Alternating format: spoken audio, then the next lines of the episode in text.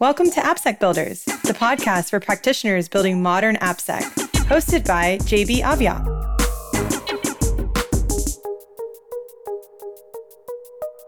Welcome to the third episode of AppSec Builders. Today I'm proud to receive Emilio Escobar, who's CISO at Datadog. Welcome and good morning, Emilio.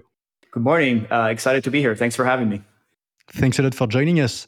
So, Emilio, you recently joined Datadog as a CISO, but you have a broad experience as a security leader at so Datadog today, but before that, Hulu, Sony, and I think you are also the maintainer of a famous tool for security geeks like us, which is Ettercap, right? Yeah, that is correct. I'm one of the three main maintainers of it, and we've been doing it for about nine years already. Do you want to share a bit uh, what Ettercap is about? I used it regularly into pen tests. So that's an amazing tool. Sure. Ettercap has been around for a long, long time. I think since 2006. And it had slowly died down in around like maybe 2008, 2009. But it is a man in the middle attack tool. It's leveraged by a lot of pen testers for doing man in the middle attack to their customers and trying to obtain credentials for for services like SSH, Telnet, and what have you. How I got started with it was that when I worked at Accuvant Labs as a pen tester, one of my colleagues was using it or trying to use it for an engagement that he was working on, and he was running into some some bugs. And he reached out to me and asked me if I knew how to code in C. I said yes, and he's like, "I'll give you five hundred dollars for if you solve uh, these two for each of these two bugs that that I'm running into. So looking at the code, I was able to fix the the, the issues that he was running into. I never got the thousand dollars back, but what that started was the what that started was the conversation between him and I. This is Eric Milam, who, who I believe is at uh, BlackBerry now. About like, hey, should we actually resume the support for Ettercap? We we wanted it to work well in, in Mac OS. We wanted IPv6 support. We wanted all these new features that it wasn't supporting. And we reached out to ALoR and NaGA, the original authors, and they they were gracious enough to allow us to to run with it as long as we kept it open source, right? And that was the commitment that we gave them. So fast forward nine years, we've we've added a few versions. Now I'm I'm less involved in the coding because I, I really don't just don't have the time for it, but surrounded by two people who are active. So feel free to check it out on GitHub and submit pull requests, issues, or, or use it and give us feedback. Amazing. Yes, great tool. Used it a lot. And so, yeah, after being a pen tester, so you went at uh, Sony, Hulu, so two companies in the entertainment uh, world. Yeah, yeah. So I actually met PlayStation during my consulting days, right, for some engagements that we did with them. And and a few years later, they reach out to me and said, Hey, we're looking for to grow the team. We're looking to grow the application product security side of the house. So I joined as employee number two for, for that discipline. And we were able to grow it to a pretty significant team. We were able to build capabilities also out of their Tokyo office, out of Europe. So it was it was pretty good program. The team is still growing, is still active, and uh, it was a lot of fun. It was but it was the first time that I was on the receiving end of attacks from groups like Lizard Squad, Anonymous, right? So PlayStation is a big target and things like fraud and fame and fraud and all those things were a lot of the vectors that we had to go solve for. So really, really interesting set of challenges that gaming faces, right? Uptime is everything. And we have a very opinionated customer base, right? Like gamers care and they will let you know pretty quickly. I guess. And yes, Sony has been under uh, a couple of important uh, leaks. Were you in the company when that arrived? It must be insane to leave that from the inside. I wasn't part of PlayStation during their big outage. I supported them as a consultant. I joined after as an employee. And for Sony Pictures, they're a separate entity, right? So we collaborate, yeah. but for something like what happened to them it's a thanks for no thanks kind of approach from them, right? Rightfully so. And I think they had the right support from the FBI and everyone else involved in their, in their investigation. So we only supported from building a discipline and a practice, but not, you know, step out of the way, let, let us do what we do because they have a pretty good team there as well. Yes. Okay. Okay. Interesting. And so then it was Hulu. So when we first met, Emil, you were you were working at Hulu, and I guess that there you had like very distributed architectures, right? Would you mind sharing a bit about the context at Hulu? Yeah, certainly. So, yes, I joined Hulu to grow and build a security practice there and with a very heavy emphasis on, on product development, right? So, SDLC security, how do we enable velocity? Time to market is everything. You know, obviously, for a streaming platform, when I joined Hulu, we were working on the live TV product. So, uptime became even more of a concern, right? Video on demand if you can't watch a video now, you might try in an hour, but live TV, if it's the Super Bowl or the World Cup or what have you, you want to watch it when it happens and not sometime later, unless you purposely record it because you can't watch it when it's live. So uptime was a big concern.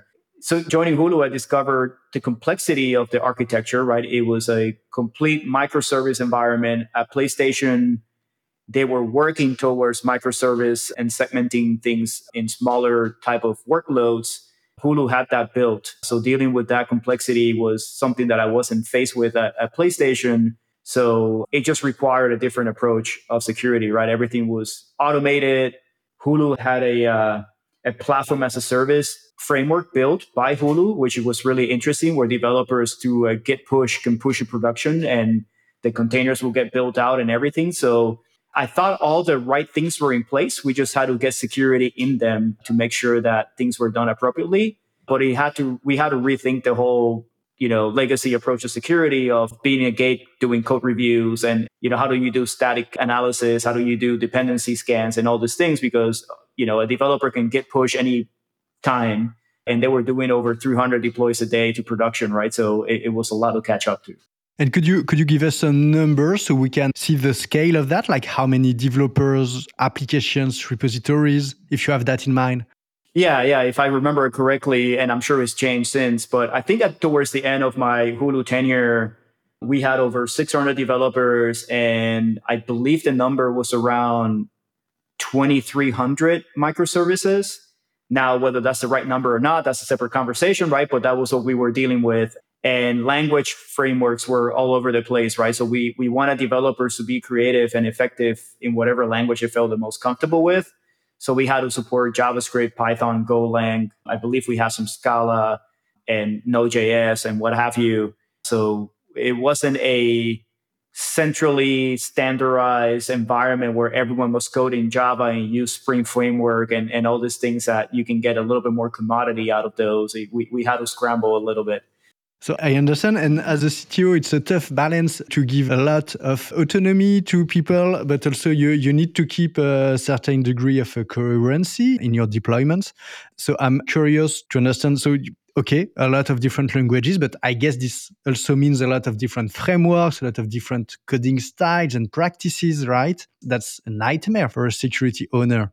Yes, it is. Yeah. So I think, you know, we had to rely on the developers being strong at what they're good at, right? At, at coding, right? So we had to leverage that partnership. You know, all these frameworks are obviously different attack surfaces, right? So we had to find ways of how to in, put security in place in a manner that wasn't disruptive, that didn't impact production, that it was easily adoptable, right? So starting with the why, making security the default, right? I always tell teams that if you have a developer choosing between defaults and security, default is always going to win. So why not make security the default? So we had to take, you know, chip away at that mindset and, and approach, right? So we had to put leverage as much of the CI/CD as we could, do things as infrastructure as code, leverage security controls that you can load via library or through infrastructure as code or some sort of automation so a lot of self-service where we wanted developers and teams to to serve themselves security, and we had to build a pay for us for enable to for them to have that enabled for them. But then on the on the back end, to your point of how do you maintain some level of consistency and priority towards quality and security, we made big strides and efforts into a tying security as a quality entity, right? A lot of times you see security and quality being two separate worlds, and they want to approach using different processes and different language to approach what I consider to be the same problem, right? If I'm a consumer of a service and whether it's a functional bug or a security bug, it still impacts my experience, right? So I united them to the point that we were reporting to the executives and stakeholders security issues as part of the quality conversation, right? And we use the same language as in like escape defects, recurrent defects, and track those because we wanted to leverage the already made it or already established interruption process that QA had for developers for security concerns as well. And that that got us a lot of wins there where we were not just saying, hey, we want to do this because of security. It's like here's a quality element to it that everyone cares, right? As a developer, you don't want to be the reason for why a service or there's a bug in production that people complain about on Reddit or whatever. You have pride in the work that you do. So I think leveraging that helped us a lot with security. Super interesting. But I guess when you have a bug, so it could be impacting the customer experience, like, I don't know, they can't start a movie it could have a security issue. In the end, you want both to be fixed, but the available developer time is still limited. How did you prioritize security versus quality? I guess you still have to make that call somehow. Right. Yeah, and, and that's exactly why I, I thought combining those two problems into the same conversation helped because then we can actually do the trade off conversations in one forum versus having silos for security or quality issues and sort of not being able to combine the two of them. So, yes, we had to be very pragmatic about if it's a security issue, how easy is it to exploit? How likely is it to be exploited? What's the impact of exploitation, right? And Hulu being, you know, very strict about the quality of the product, even if it was a security issue that will lead to a bad experience from a consumer, whether they couldn't start a, a movie, a show, they couldn't save something to DVR, whatever core functionality the product has, we will still treat it as equally important as a functional issue, right? So the the how the bug manifests itself became less important than the impact of the bug to consumers, right? So that put again that put the two security and quality in the same conversation, and then we will have the trade-off talks. If it was a functional bug that was being seen by 68% of the consumer base and a security bug that was only being presented to 3% of the consumer base, and that was a no-brainer, right? We will choose the the functional bug issue over the security bug, right? So that's where pragmatism comes to come to play. Right, makes sense. Makes sense. And so, with such a large distributed architecture, so you have a lot of simple, small pieces, but the overall complexity is insane, I guess. How did you manage to cope with that? Did anyone had like a holistic vision of the system? How did you uh, like enumerate 2000 services?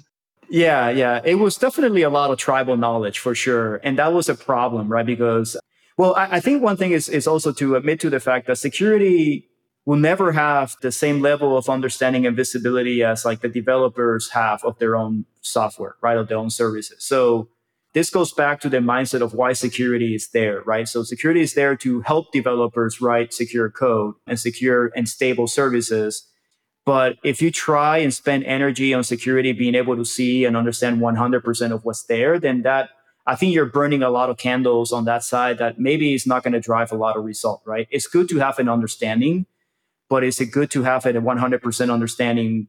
I don't think so because you can rely on the developer community of your company to give you that understanding and empower them to make those decisions. Just measure what security looks like for them, right? So you know, one example is around abuse, right, of, of services. And one of the things that we did was that we were empowering development teams to be able to block what they thought was malicious traffic. And the reason for that was like the security team was getting page, let's say at four in the morning because some some IPs were hitting a, a few services pretty hard, right? And the question that we will always get from developers is, is this is this a security concern or not? Or is this attack traffic or not? And it always puts us in a weird position because we don't know necessarily how the service gets called. Like, yes, we have an idea, but we don't know it better than the developers who built that service know right? So I would always like to, we always turn around the question to them and say, hey, based on the use cases that you've built into this service and what you see for what P99 or normal patterns look like for you, what do you think? Right. And the answer would always come back and say, yeah, this looks like they're trying something weird that is not part of the normal flow. So the question then was like, then you block them versus we block them for you. So we actually built those capabilities for them. And one of the team members on the Hulu security team built a service because now we had to deal with the erroneous blocking of somebody who's a human doing something that was just mistake. So we, my team built a service called is it blocked by the WAF.hulu.com that customer service could access internally and say, hey, this person is complaining about it. Here's the description of what they were trying to do are they actually being blocked and they could actually unblock from there, right? So we enable the unblocking part as well. But ultimately, what that led to was teams making more informed decisions for the things that they fully own, and therefore reducing the need for security to be able to know 100% of everything that's happening because that's just unrealistic for a dynamic environment like a microservice cloud environment that Hulu is, and so is Datadog, right? So we're not here to cover all the ground. We're here to make sure that people can cover their own ground. Okay, super interesting. And so I guess as security teams, we are always looking to get a stronger connection to the developers and to the other teams. So the fact of giving them the power and ownership choosing who to block is amazing in that sense but as a prerequisite i guess the teams were already like owning the operations of their service the availability the performance etc right yes so you already need a, a pretty a distributed model to make that work Yes, absolutely. Yes. That only works if your company has like the philosophy of if you build it, you own it type of mindset, right? So if the developers are just there to write code and they push it and some other team is then responsible for the operational aspects of the service and, and uptime, then again, you're just creating silos, right, of knowledge. So I don't see how a developer can be a successful software engineer if the performance aspects of, of whatever that developer is working on is sort of like abstracted from them. So how do you optimize your code? What do you add the right caching layers? What do you write the, add the, the right optimizations to your service if you don't have that visibility or control over that, right? So that's why I love that mindset of, of you build it, you own it. It does create a little bit of security nightmare because saying you, yes, you do have engineers when you require access to that production environment. You require engineers to have that level of access so instead of like focusing on removing that access, is providing the right access, right? So one example, a lot of times developers need access to production databases, right? Or production configuration files.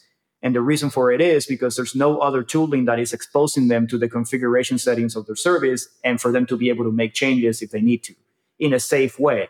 So instead of saying, no, you don't need access and, and you shouldn't have access because you're a developer, it's more about like, how do we actually enable you to do what you need to do in a way that's safe, right? So this goes back to the whole premise of security being there is to allow people to do their job without the fear of threat, right? So that's one way of you doing it. It's like, I understand you need to do this because you're the one getting woken up at two in the morning when your service goes down. How about we give you the right tools uh, that enable you to do that, where maybe you don't have to get woken up, where a tool just does it for you and it's being tested and proven so much that we're confident you don't have to get woken up if it does something, right? So that's it's just a different mindset, right? But you have to have that philosophy across the organization, otherwise it's not going to work. Yes. And so did you trust all the teams to react equally to security alerts or issues? I think this depends on the maturity of the team, right? I haven't met a team that absolutely does not care about security. However, I have met teams that have other concerns that are not security at the moment. Or I have met teams that don't understand what security is there to do. How can we help? And what does it mean for them? So clarifying those go a long way. So yes, we have, but you have to start with trust, right? I think the lack of trust is a poison in organizations and on teams, right? And if you don't have it, like if security doesn't trust developers, then how do you expect them to trust security? And I think, it, you know, trust goes both ways. And I've seen a lot of security teams sort of not trust developers, but then complain about security not having a voice at the table, right? And it's like, well, obviously, because if you don't establish a, a culture of trust, they're not going to trust you, right? So why expect trust when you're not given it? So they, yes, we had to have start with a level of trust, but we also had to understand where those teams were from a maturity standpoint, right? Like if you work with a team that is doing no regression testing, no unit testing, most likely they're not going to do any security testing, right? so help them fix their stuff and then security will gain a benefit from it. It might be a longer term investment that you want, but in the end, you get the full investment uh, rewarded back to you versus you got security done great, but have you actually helped the organization move forward? And the answer will be no. I love the concept of yes, different levels of maturity. And yes, obviously, the first priority is to have a service that works. And once you're there, you can then invest in different areas like security in such a large environment was that something that was conscious and like maybe you knew about the maturity of the teams did you add like a spreadsheet or was that more like we give everyone the same task but some are more successful than uh, others Yeah, I think it's more of the latter, right? I don't think we had a structure around sort of tracking where maturity was. I prefer for those to be gained by conversations and relationships versus labeling, right? And it's just our job to make sure that while we're building relationships with external stakeholders and teams, we can call those things out and we build a, a system where we feel comfortable calling those things out. And most likely, they are aware of where their deficiencies are. And if you open that door, they will come to you with that, right? And they, they will say, Hey, I understand where you're coming from, but I'm worried about X. And then that is the gift, the token that security is given that you have to leverage and say, okay, let me help you with X so then we can work on Y, right? And a lot of teams approach it with like, well, X is not my problem, you know, get back to me when that's solved.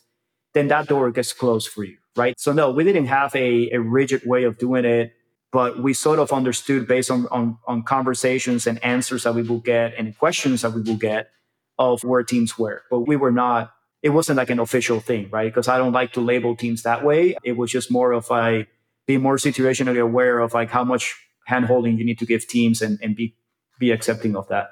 And so, at the scale of 600 developers, how do you spread the word? Like, that's enforcing something that is cultural, right? Like, you own the security, you own the security aspects of your production, of your code. How did the word spread out to all those teams? I don't think I have like a silver bullet for doing that, right? I think you have to find what works for your organization. Like, for example, at Hulu, you know, I always push the teams to have brown bag sessions, to get in front of engineers. We will talk at engineering all hands. We will find any forum that we could to make security visible and the partnership model to be outspoken about, right? Of we're here to help. So leverage whatever the company has, right? So, you know, Hulu, they have this Kudos program, right? Which is a kudos program. So I always make sure that we gave people kudos for helping and working with us, right? One, one of the ideas that I stole from somebody was buying like dumpster fire candles, right? And it was like giving people a dumpster fire candle if they solved a dumpster fire, right? Or using budget for having security backpacks, t-shirts, or what have you. Like people care to be recognized, so just leverage that.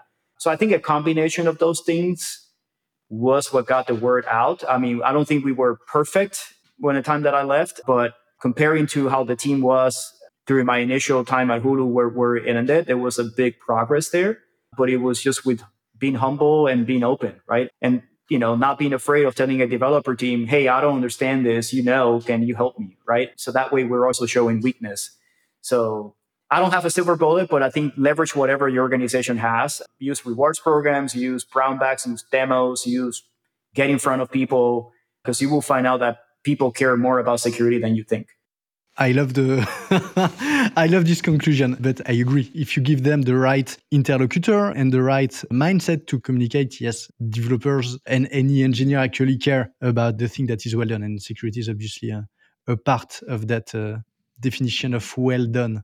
And one thing that I find also impressive is on such a large scale system, the tooling to monitor, to examine, I don't know, to look for uh, attacks, to check traces from one service to another. It's something that is still in progress today. Like uh, we don't have a good unified way. So things are arising like open telemetry. So I guess working at Datadog, you are very aware of that, Emilio. But so like this is changing fast, and so we can see the end of the tunnel. But did you add like compelling tooling to help you with that and debug uh, security incidents happening in deep microservices, for instance?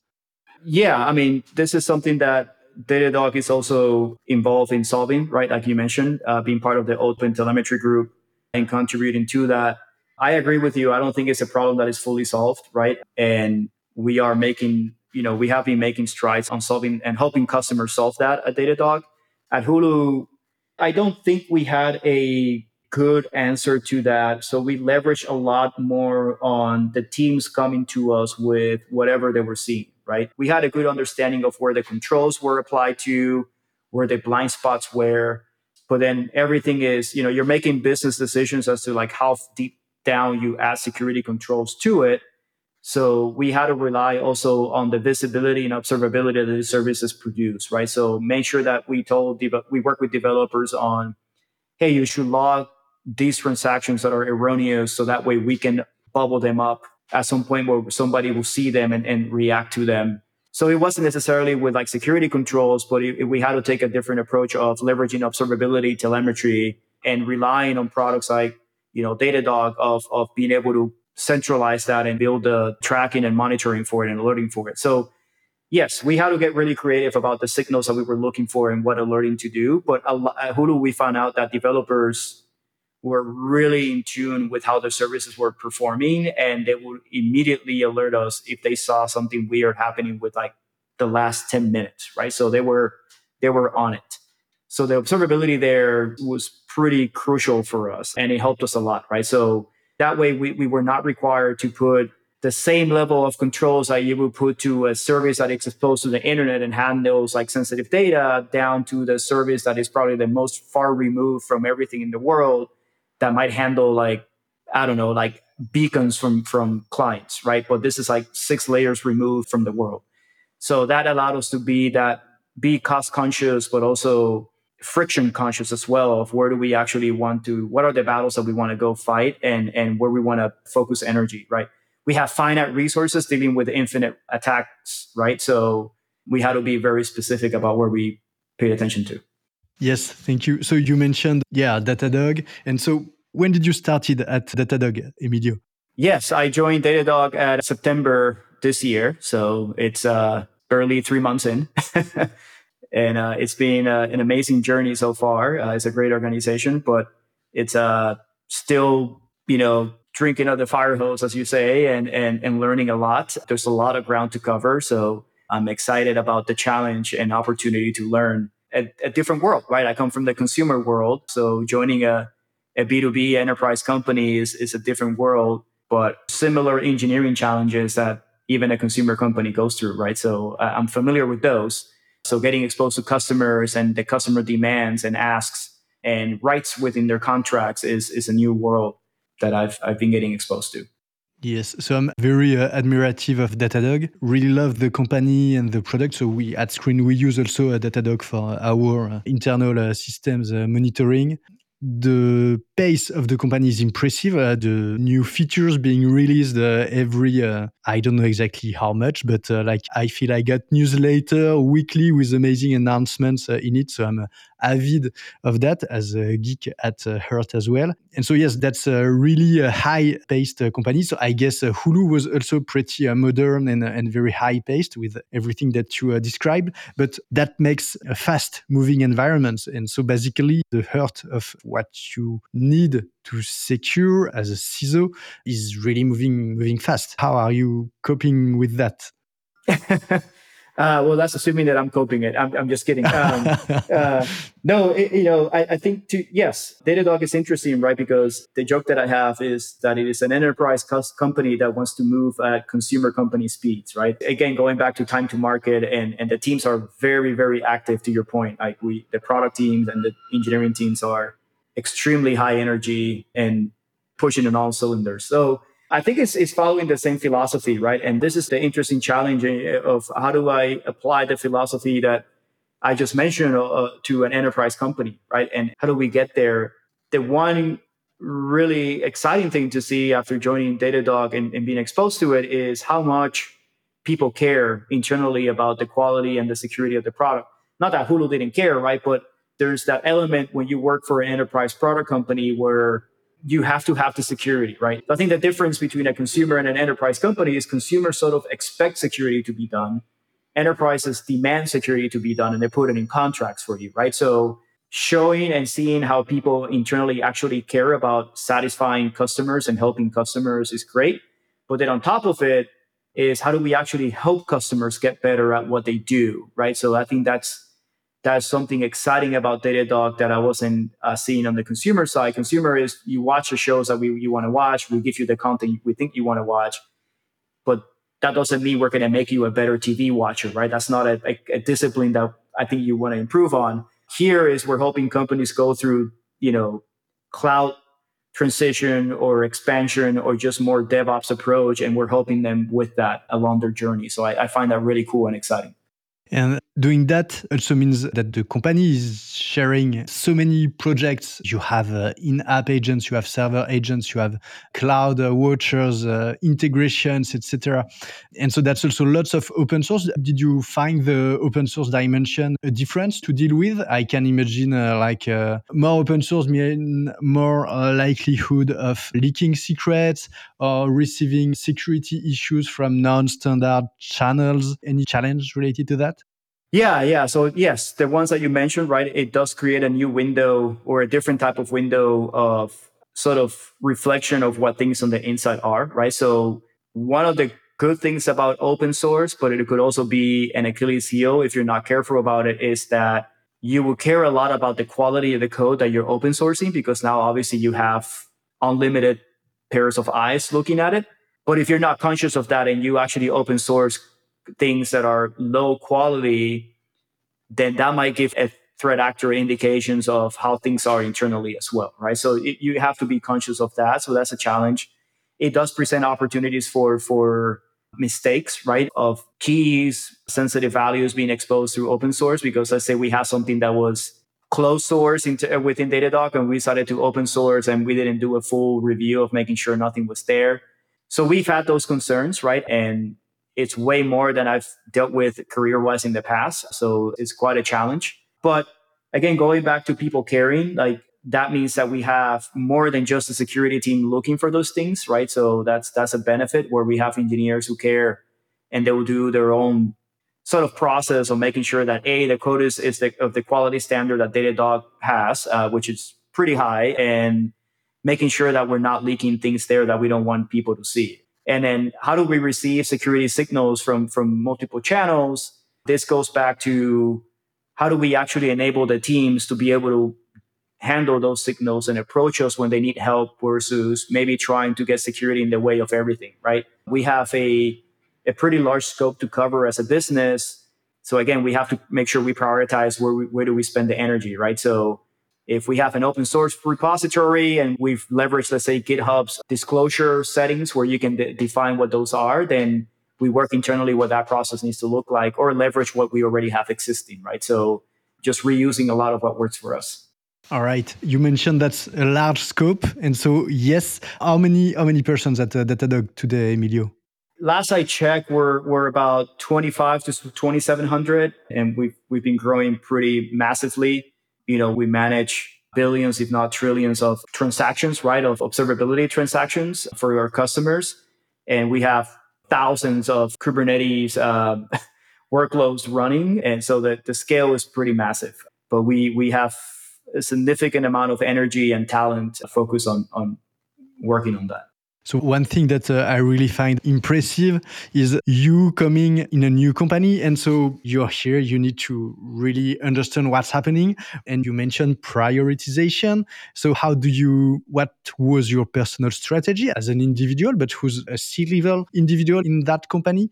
How did you manage to cope with that, to understand the context and to get your mental model of Datadog security? Yeah, and it's still something I'm working on, right? I think I think that the environment is so large, and, and I don't even know if I will be able to get to the point where I can say I know where where all the the skeletons in the closets are, or you know everything about everything. And maybe I shouldn't, right? So my personal strategy behind it is my first three months have been nothing but meeting with people, understanding, asking them, you know, what are their priorities, what do they care about, where do we want to go, you know, being a CISO, meeting with the business executives and the leadership team and the board and understand what do they care about, right? And how can we help? Understanding a little bit of the past from the sense of I care less about the decisions that are already made because there's, those are made decisions. You can't do anything about them. I care more about understanding the why that decision was made. What were the constraints? What were the, the what was the environment that led us to those decisions? So that way we can understand how do we improve from those, especially decisions that coming in as a new person, you go, mm, you know, I would have done it differently.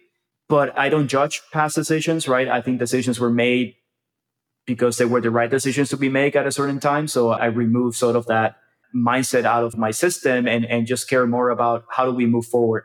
So it's been meeting everyone, getting understanding of where we're going. You show up with an open mind, people will come to you with their problems, right? And that's been the case. So taking a lot copious notes and try to understand. But then going to the teams, right? I joined a team, inherited an organization that already had priorities defined for a quarter, working for the next quarter. So decided to not disrupt any of that and let sort of the flow go where it's going. And then slowly introduce whatever changes I think are necessary for the benefit of the company. But hard to introduce change when I don't know where the organization is going, right? So I focus more on that first. Of course. And so I guess that means uh, meeting with any kind of stakeholders because part of that is also understanding where the company is going from a strategic standpoint. You want to be really tied to the business and to whatever value the company is willing to provide to their customers. And so the, according to their roadmap. So I guess that's also ensuring that you have a, a perfect alignment with uh, everyone at uh, any level of the company. Yeah, yeah, right. I wouldn't necessarily say it's a perfect alignment, but I think it's, it's workable enough, right? And I'm a believer on disagree and commit, right? So, like I mentioned, like there's already a flow of things happening. So, if I disagree with any of them, we were already committed to working on them, right? So, I wasn't going to disrupt any of that. But getting enough alignment to understand what are the now, the soon, and the later concerns, and then really do some strict prioritization personally of like what are the things I need to work on now versus in the future. And then you know, coming in new to organization, there's nothing wrong with you relying on people to guide you, right? Guide you and help you, right? So Datadog does a great job of assigning you a buddy and a mentor and then meeting people, right? So I just don't focus on leaders only. Uh, there are influencers in organizations who are individual contributors, right? So try to meet the people who either have been here for a while or are respected enough that they can influence change. And those are the partners that you want to build coming into organization because you're not going to do it by yourself, right? And you need a lot of help. So I wouldn't say I've gotten perfect alignment, but at least alignment enough that we can continue moving forward with what our priorities are and then slowly introduce whatever new philosophy I think we need, we need to start thinking of at different levels, right? At the tactical, technology level, process, business level. You know, I think a CISO is part, is a business stakeholder, right? So being part of the business and having an opinion about sales leads and marketing and all the areas of the business that we care about, not just be the security person in the room, because then that means you, they're only getting 2% value out of you when they want 100%, right? So, so understanding how those departments work and what they care about and having an opinion and helping them is, is valuable as a CISO. When I was a pen tester, uh, we had a recurring joke that was like 15 years ago. So things have changed for the best. But the joke was oh, look at the CISO. That's easy to find in a company. That's the person who will always eat alone at lunch. and, and so that was, sadly, that was kind of true back in the days. And so for the best, things have changed a lot. And so uh, that's uh, really uh, heartwarming to listening to you describe your, as your CISO function like that. And so I guess this takes a lot of leadership, right? To identify those right individuals and to bring them with you. Yeah, absolutely. And I think the transition that you're seeing is from CISOs that maybe drove change through authority. Now, where you're going to see CISOs driving change through influence, right? And my feedback and my advice to, to anyone who talks to me that they want to be on the CISO path is learn, right? Security becomes, in my opinion, security expertise is always going to be important for the CISO. But if you have the right team then you let them handle the security aspects. I think a CISO should worry more about the philosophy and psychology and how to communicate, how to motivate people, how to influence people, right? So I'm a book reader, so I keep warning every single person who I meet. You can ask my new team of how many times I said I'm going to be throwing books at you. But you know, one of the great books that, that I think is still valuable today, and it's been it was written a long time ago, is is How to Win Friends and Influence People. So reading books like that, understanding how do you actually how do you know how do you put yourself in the other person's shoes right? Like there's a book that jennifer tejada from pagerduty recommends is like grit right? Yeah you need to read about like how do you work with people who've gone through challenges and how you find them but how do you empathize with them?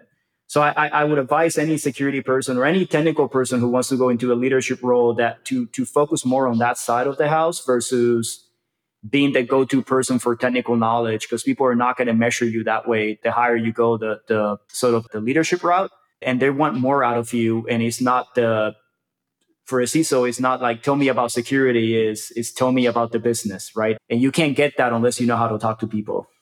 So the books you mentioned, they are all about the human elements, the psychological element. Of course, that's critical, I think, in any leadership position.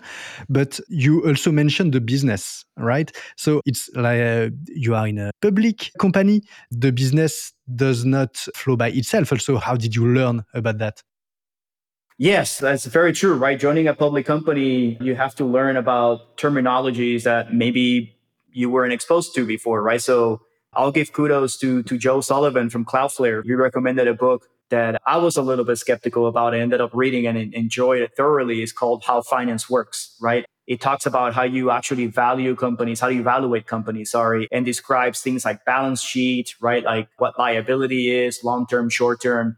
So if you're like me who who had to take accounting classes in college, but then fell asleep through the or slept most through most of them, I will highly recommend you read those. You know, I follow the venture capital uh, firms, right? And it's more to not necessarily because I'm interested in being an investor myself, but more of how do they actually find value in companies that they invest in? What are the things that they look for? What does growth actually mean, right? Like, what do you optimize for? Growth, stability, hyper growth, some sensible growth, right? Depend. So I love hearing these perspectives and learning from these people. So yes, absolutely. There is an element of the business that you have to learn as a public company of what you can, can't say, what does it mean.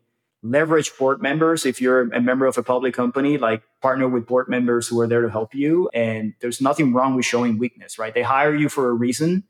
And the reason wasn't because you had 100% of the answers, because they think you can contribute to what's already there. So understand your limitations and leverage people who can complement you. That may be a great uh, ending note, Emilio. well, Emilio, thank you very much for your time today. I really uh, appreciate having you here. Thank you very much for your time. And uh, I wish you the best of luck as a CISO of a successful and fast growing company. Thank you. No, thanks for having me. This was really interesting and fun. Thank you. Good questions. I love them.